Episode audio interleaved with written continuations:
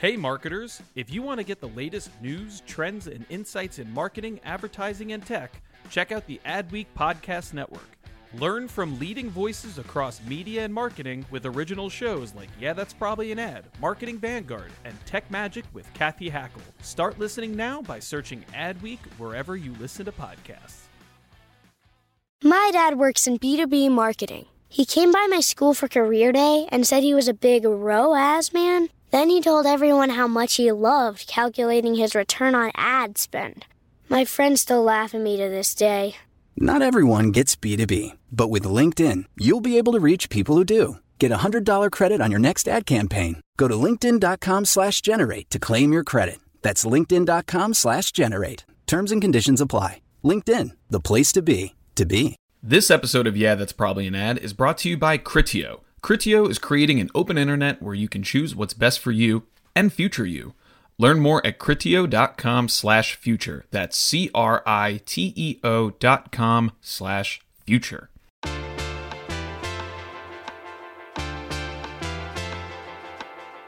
You're listening to Yeah, That's Probably an Ad. This is the Adweek podcast where we talk about marketing, media, technology, pop culture, because in the end, everything is an ad. Uh, and this week we've got a really special. We don't do a lot of interviews. I think partly because uh, from day one, like five years ago, I did not want this to be an interview podcast. Interview podcasts are fine, uh, but it. I don't know. I don't know. It puts you on this cycle of like having guests every week, and we just like chatting because we're a bunch of nerds who love ads. And so, uh, speaking of nerds who love ads, Shannon Miller, creative and inclusion editor, co-host of the podcast. How you doing? You fully recovered from the Super Bowl? Don't think I'll ever fully recover from Super Bowl. That w- not emotionally, not spiritually. What a daunting, daunting experience. But I will get there at, at some point. Well, um, we are so excited to have uh, two people who I think the world of. I think they've had a tremendous impact on this industry and have always been just uh, absolute lights uh, in the industry, uh, e- even before uh, a lot of the stuff we're going to get talking about. So, with that, I'll just uh, bring you on, introduce you formally here. We've got Steffi Beringer and Nate Nichols, who are the partners at the Palette Group and also the co- two co founders of Allyship in Action, which has been a wonderful group, really really kind of bringing together folks and voices from across the industry to talk about how we can be more inclusive and really advance this industry, especially over this past two years, uh, almost almost two years, yeah. Um, so welcome, uh, Nate and Steffi. So great to have you here. Thank you. Thanks. Appreciate that. We we decided to sleep in for the Super Bowl, not confront. we, we, just like gave it a big like unsubscribe. We're just gonna get rest. oh, fair. The uh, you missed some QR codes. You missed- oh, man, what a shame! A what a shame! Uh, it was like 2008 all over again. Love, um, love that for us so, uh, well, let's before we get it, I, I, we will probably spend quite a bit of time talking about allyship in action. But first, uh, tell me about your background as partners uh, and how Palette Group came together. Uh, and because I, I, believe Palette Group had predated allyship in action, right? So, so just tell us a bit about how how you two came together and how you started the agency. For sure. Thank you. And I just want to make sure we clarify. We do have two other co-founders with Allyship in Action, Amy Brodbeck and uh, Bennett Bennett. And so I just wanted to get that up there. Up. We've already had Bennett on the podcast. he doesn't get we love Bennett.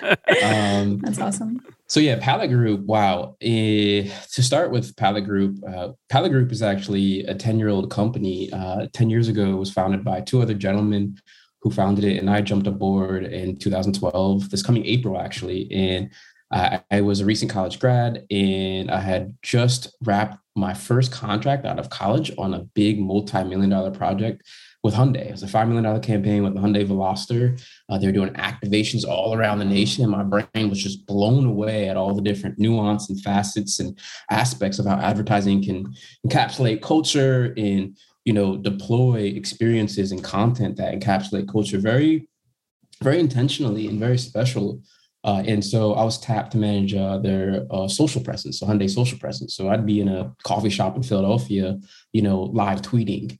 Uh, and ironically enough, during that period, I was homeless, living in a warehouse, uh, building this other these people's company and this agency. And two years in, Uh, I think the second year we hit a quarter million dollar in revenue um, from me driving new business as well as managing and designing a team out of a co-working space of 11 contractors that I had hired um, and managed and led for a minute. And I just realized that in that two year period, nothing felt really aligned with who I was. I didn't even, I didn't feel like I belonged at that company that I was helping build. I didn't feel like I mattered at that company that I was helping build.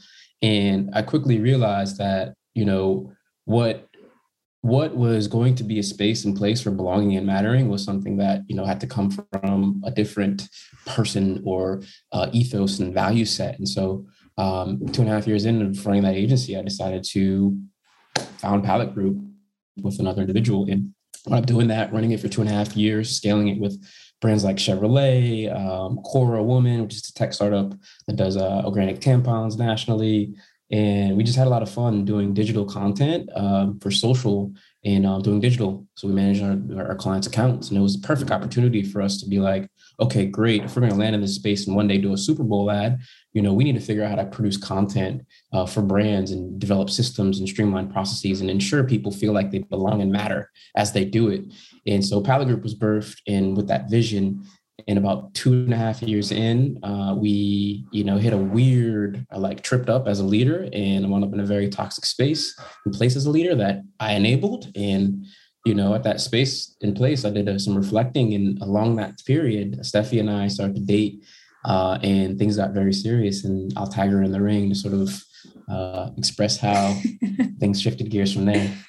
Yeah. Meanwhile, um, I so I'm born and raised in Germany. Um, I graduated from college, uh, worked at BMW and Mini in Munich uh, for a while before I met my former American boss, who brought me over to the States in 2014.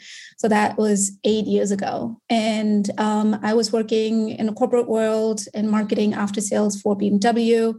Um, I founded and built a program for um, a retail design program for the dealership level to help them enhance and improve the customer experience, the customer journey within the dealerships.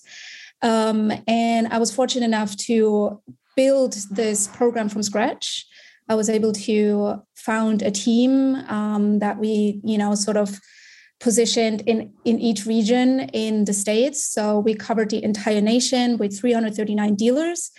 And I was doing that for four years. And that was around the time that we were dating. And also around the time where I just questioned a lot of my, you know, sort of like dreams and goals and where I see myself um, going forward. And that was a time where I decided then to quit the corporate world and uh, shift gears into a much more creative, more dynamic industry, um, which I, you know, sort of slid into the production experiential world. Um, so I ended up being a freelancer for a while um, and just worked with a bunch of different agencies in New York on amazing projects um, with you know big brands like Under Armour, the NBA, Target, uh, the Googles, the YouTubes of the world and got a lot of great experience building you know immersive experiences and um, events. And then we sort of decided to shift the offerings and the services of palette group to purely um, creative content and production. So, um, from the digital background that Nate was describing, we really saw ourselves purely wanting to do just creative work. Um, and so now clients come to us for creative and production, and that is for anything that's photo and video related, but also events and experiential um, experiences in real life and virtually since the pandemic. Yeah, just one small thing that I forgot to add that's super important is the shift from this old company to Palette Group uh, was rooted in an acquisition. So at 25, you know, I acquired my first company and rebranded it into Palette Group. Uh, and then that's amazing. When Steffi and I started dating, we moved to New York and I had to start from fresh again because the company was founded remotely and in Philadelphia. And so we had to start from scratch and build all over again. And that was 2019 into 20. And so mm-hmm. that's when Allyship in Action popped up. That's Shannon, I don't know about you. I, I was like, uh, I, I, I think by 25, I was probably my third acquisition. what about you, Shannon? Like fourth, fourth or fifth? Uh, no, wait, I haven't, I haven't acquired any companies yet. no, I, I was firmly in a cubicle. very much planted there. so this is very much amazing to me, and I, I, I love. I think everyone sort of has like this deep understanding of what it's like to be situated at a, at a place that just does not fit all of who you are, and so it's really um, just galvanizing to sort of hear someone have that experience and just say like i need to remove myself or i need to do something different and pivot which is really um, hard. And then to go from that into um, allyship in action can you tell me a little bit about how that was formed and what um, you were trying to address with that effort?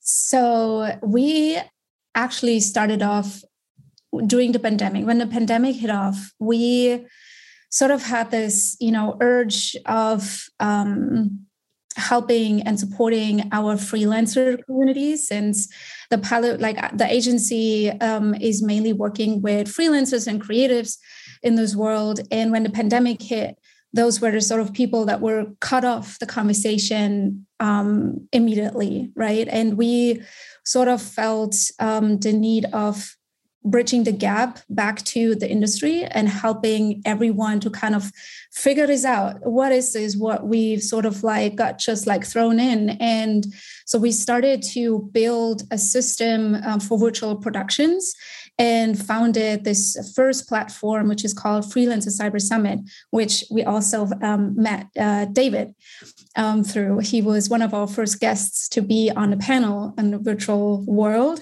um, and so we just had frank conversations about, you know, what does this mean for the freelancer community? Um, what does it mean for our finances? Um, the pandemic, all of our projects were cut. Um, and we hosted three of those events and uh, were able to gather an amazing community of creatives through that platform. And when May came around um, and George Floyd's murder happened, we again had this, you know, moment right here on the flat where Nate and I, we just looked at each other and we again had this urge of like, we got to do something about this.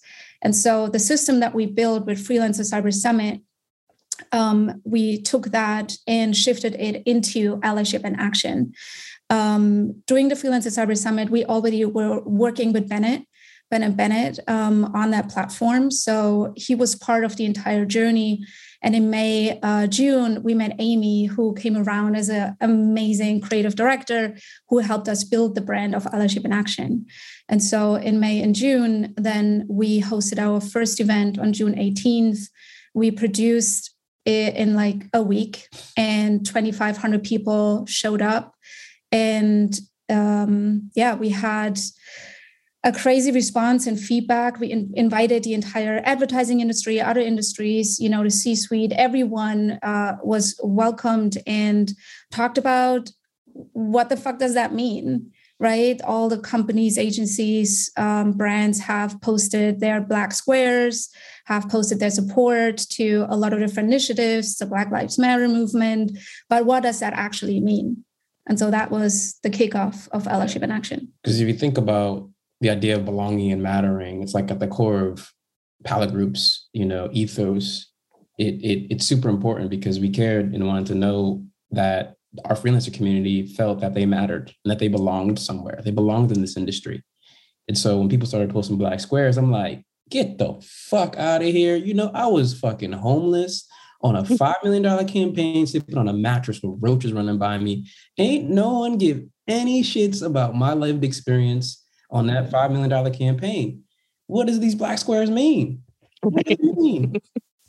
then we have a right to know what you mean. And so that's what we call, sort of were committed to is ensuring that everyone had access and knew they had the right to understand what accountability looked like in their organizations and in this industry. Mm-hmm.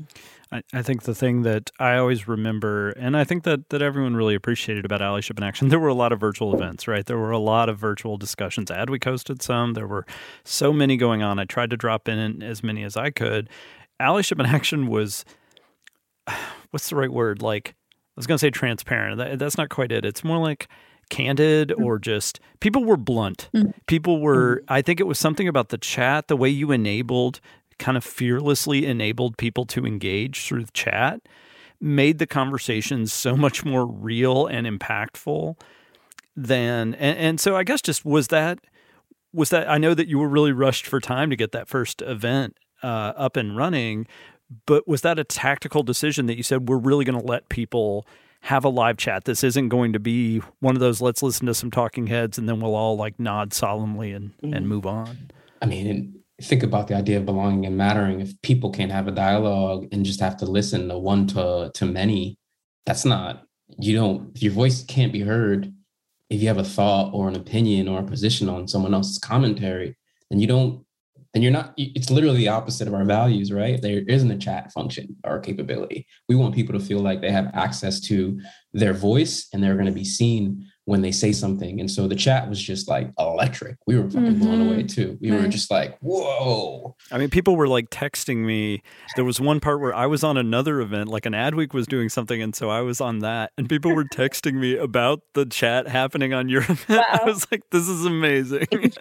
yeah. I think one one thing I would add is, you know, in anything and anything what we do with, with Palette Group, you know, in our personal lives, everything is sort of by design and we we always wanted to do it with the community not for the community. And so every in every touch point where you you know reach out to the people in the industry creatives of like a form registration like all of this we ask what is it what where you need help? What is is what you what you can give and what you need help with. And so, based on the responses that we get, we also very intentionally put the programming together.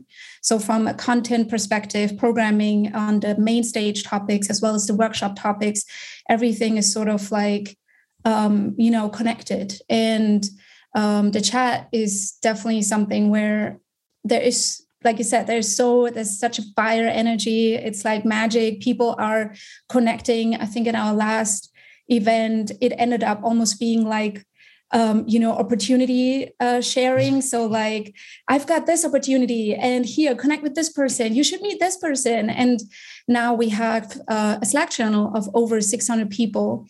Um, that is amazing to see. People come together and share their resources share their thoughts experiences. So that has been truly amazing yeah. So with this particular event because like as you mentioned like having those those candid conversations are vital for any sort of progress.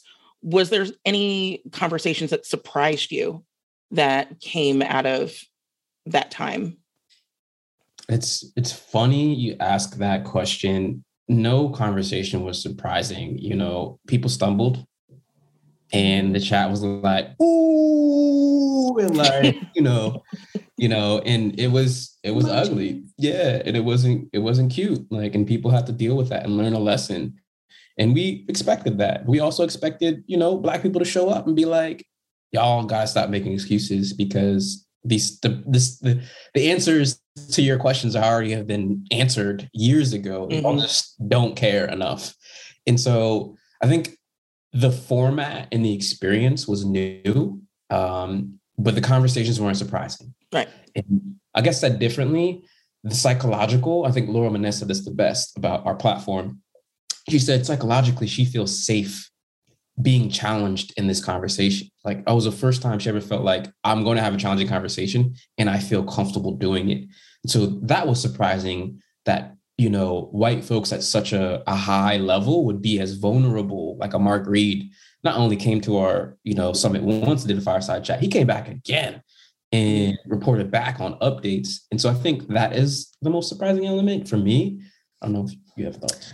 Um, yeah, I think it was, you know, sort of like the feedback, the response of um, the individual people, um, because it felt like they never had the agency or a platform or some sort of like space where they could share in a safe way um, what they were thinking, what they were experiencing at their workplace, at home. Um, so hearing all these like individual voices was quite powerful and also you know when, once we started reaching out to people we got introduced to many more people and that person and that person and so we met so many incredible people that have all the resources. They have done this work for many, many years, just like you said, and never had this sort of exposure um, you know, to share what they have learned throughout their experience and, and you know, life, life journey. And so being able to create this platform and invite them on to either host a workshop and share um, what they have learned during that process um, or even on the main stage, I think that was that was really amazing. And um, yes, sort of surprising that all of a sudden, you know, people are actually interested in and wanted to hear more. My dad works in B2B marketing, but I never really knew what that meant. Then one day, my dad came by my school for career day and told everyone in my class he was a big MQL man. Then he just kept saying things like, the more MQLs, the better, over and over. My friends still laugh at me to this day. I think it means marketing qualified lead. One thing's for sure I'll be known as the MQL man's kid for the rest of my days. Why couldn't you just be a fireman or a lawyer? Why? You ruined my life, Dad. Not everyone gets B2B, but LinkedIn has the people who do. And with ads on LinkedIn, you'll be able to reach people based on job title, industry, likelihood to buy, and more. Start converting your B2B audience into high quality leads today. We'll even give you a $100 credit on your next ad campaign. Go to linkedin.com slash generate to claim your credit. That's linkedin.com slash generate. Terms and conditions apply. LinkedIn, the place to be, to be. Thanks again to this episode's sponsor, Criteo. The future is an open internet where discovering your brand is a positive experience made possible by Criteo's commerce media platform. Learn more about Critio at criteo.com slash future. that's C R I T E O dot com slash future. So uh, the I, I, think it was the action part of ally. A lot of people were talking about allyship, you know, after uh, after the the death of George Floyd, which is wild to think about. I had to like go check the dates because in some ways it feels like it was ten minutes ago, mm-hmm. you know, and then and then other ways it feels like it was five years ago, and you know, when you were talking about these events, and I'm sitting here thinking, like, that feels so long ago that we were in these events, but it really wasn't. I mean, we're still in this very short timeline. And I feel like there was a lot of talk early on, and what really set your organization apart is this focus on action and then also being honest about allyship. You know, I say this as as a white guy who's very opinionated and and uh, you know happy to to discuss those opinions publicly, especially living in Alabama, uh, where you know it's uh, it, it's important for for uh, you know white folks especially to speak up on those issues. But allyship is a it's a complicated topic, I guess is the polite way to put it. Um, and you know how it is. It's like when when someone says, "Oh, that that person's an ally," they can mean that in a lot of different ways, including very sarcastically. Right. yeah. So tell us about like that that initial focus on putting allyship on the front, and you know, did you did you anticipate that some people would, to your point about how long white folks in leadership have had to address these issues and simply chose not to, do they deserve a real place in the conversation uh, as allies? And, and how how did you kind of walk that balance of making that a part of it without giving them a free pass to be like, yes, I also oppose police violence against Black Americans. It's that's uh, funny because Steffi and I and the whole crew we like to call the community allyship army. You know, and at first it was truly like let's make sure we get the C-suite and leadership involved, and then we realized that our collective individual voice was stronger than these individuals at the top. You know, if the workplace is genuinely going to be safe, it isn't. It, it, the CEO is a part of establishing a culture. However, it's the individuals that step into these boardrooms and step into these meetings and step into these Zoom rooms that have the individual capacity to understand their role and responsibility as an ally, as we are calling the leadership to do.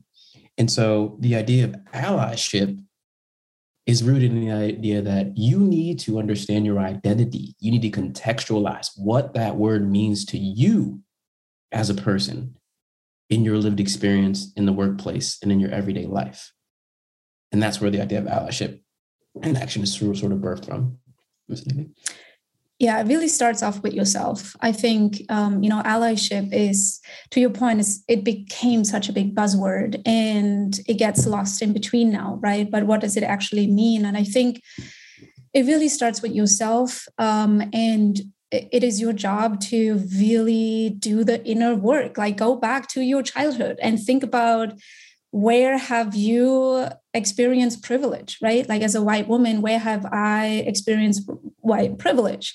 And just get really present to these moments in in life and time and think about what you could have done. And um it's just like action action uh, over intention is like the most important thing. Um, but it really starts with yourself. That's why we sort of during the allyship and action journey since 2020, we sort of, you know, had lots of like Zoom calls, Amy Bennett and us too, which is like, how do you want to move forward? Is it really for the C suite or is it for you know the junior strategist is it for um, anyone in our community that we want to help get the right tools and, and find out about your your role as an ally. And so um, we went back to yeah we here for the for the um, the community. the community the individuals. Yeah i think there's there was such a stark difference and i don't know for you being inside of it much less being the ones coordinating it how much you could really see that difference. But i think for those of us who were attending as many conversations and as many events yours stuck out so so distinctly and felt so organic and and I think your point about the junior strategist, right? Those are to me the most important people in this industry. I think the folks who are just now getting into their first leadership roles or they're just really setting out on a path and they're thanks to organizations like yours, I think a lot of folks have become more confident to to say to speak their worth and to really talk about the role and the influence they should have. Agencies mm and marketing and everybody is notoriously top down, right? And it's just like when I got into advertising, it was very much these are the worshiped gods of the industry, like all white. And you know, and then that's they they can do no wrong. And of course now the entire pyramid's been turned upside down. And I felt like that there was nowhere that was more obvious than an allyship in action. So tell us those first those first few um, events were uh, really high energy. They were very urgent. You know, there was that that absolute urgency that really came across. How have you built on that to keep to keep going? Has it been hard because Palette Group has also been exploding, and you're getting so much great work. Uh, it feels like you your lives could be pulled in a million different directions. How how do you keep going on allyship in action? It's definitely tough. it's definitely not easy. Yeah. You know, it's we're constantly trying to figure out our our role in this space, right? Because like Steffi and I didn't sign up to be and run an anti-racism platform. Like we don't even know what that means, you know, for us. We just are here to like run and operate an agency and create space for creatives that, you know, want to belong and matter. And inherently in that is the idea and rooted in allyship and action, right? The more we are embracing the concept of allyship and action and its ethos, the better our agency will grow and develop more healthily. And we're just super fortunate to have like advisors like Laurel, uh, Laurel mm-hmm. Correnti from Giant Spoon, Lizelle Weldon, and like Nancy um, Hill. And we're just super grateful to like have community to like help support the direction and the trusting partners like Bennett and Amy to design what this thing looks like. It's, it definitely takes the allyship army to make this thing happen. Um, so we can have the mental and emotional, physical uh, space to scale our agency. Nancy Hill's such a great example too of the kind of, of folks who I, I do like seeing elevated as allies because so much of what she does is behind the scenes. Mm-hmm. I've heard so many stories about what she does on a one on one basis. Uh, folks, you know, may remember her from running 4As, um, but you know, she's tireless out there. But and I keep hearing from folks like, "Oh yeah, she made time for me when no one else cared mm-hmm. what I was doing."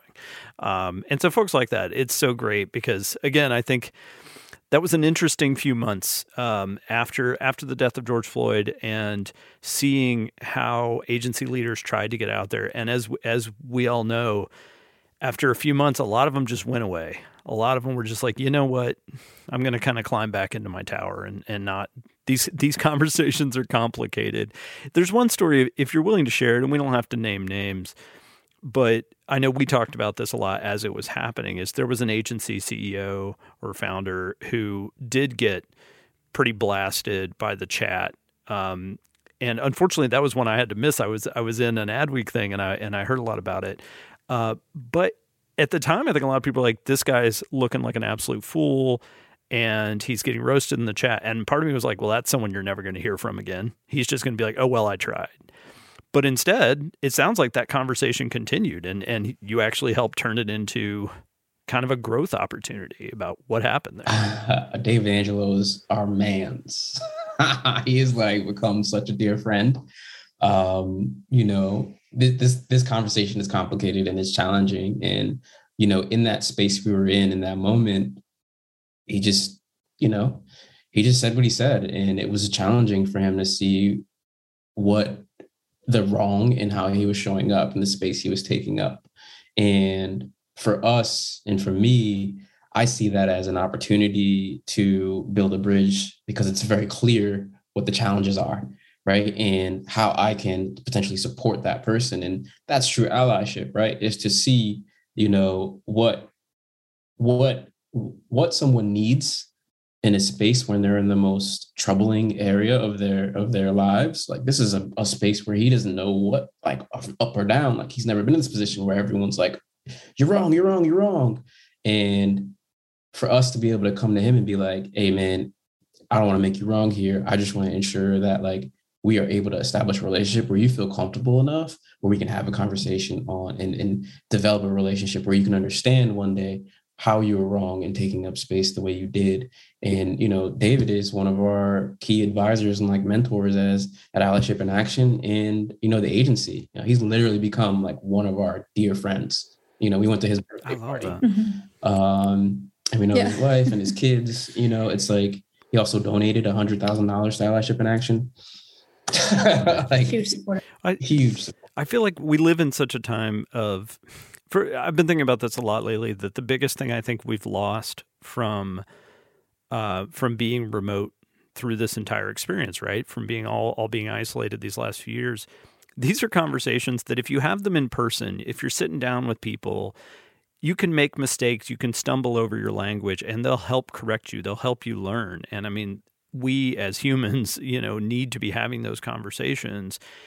And those are much harder conversations to have in public, to have on Twitter. Because, you know, it's like you can say one thing on Twitter and get it wrong because of, of ignorance, basically, because of not knowing better, and really get put on blast, right, by people who don't know you and people weren't weren't part of that conversation. And I, I like the accountability of that. But the downside is to your point, some folks, there are conversations you could have about, hey, listen, that's you're kind of falling into a, a pretty standard trap here of, of privilege or, you know, and I think about how many people, especially women, uh, had those conversations with me over the course of my life. Like I'll say something about, I don't get why that's a big deal, you know, or I don't understand why it's any different than what I did. And they would be like, here's, here's why it's different. and those are tougher conversations to have when you're not physically next to each other and you're put, you're having them often in a public forum where you can, you know, if you do get it wrong, which you're likely to, there's going to be folks there to call you out. So yeah, just I think that you you two helped facilitate conversations, and then to follow up with folks like that instead of just saying like, oh well, let's not invite that guy back again. Yeah, he's genuine. So what's he's a great dude, filled with lots of love, and like you know we love him dearly as well. So so w- let's talk about the future uh, before we wrap up here. Um, uh, yeah, do you have uh, kind of a blueprint in your mind, or has it just been such a roller coaster ride of this past year of growth where it's hard to know where you see allyship in action going? Um, I guess what's your what's your vision for it over this next year? Yeah it's still it's it's still a lot like learning by doing for us especially since you know we don't really have any control over our lives with omicron and like still being very much remote. And um, we are you know still putting our heads together uh, and think about what does the future look like this year and beyond for the next three years. And we are very much committed to continue allyship and action um, and in in a certain shape and form that is you know sort of uh, doable for especially the four of us as partners since you know we have an agency to run. Uh, amy is uh, an amazing freelancer. Uh, bennett has his own company.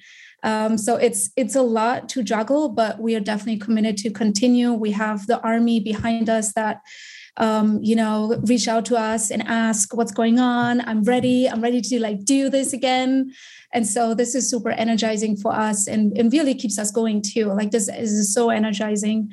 Um, so yeah, I think you will will definitely see more events coming up in this year and we'll see what what's happened next year. Hopefully maybe in real life event. We'll see.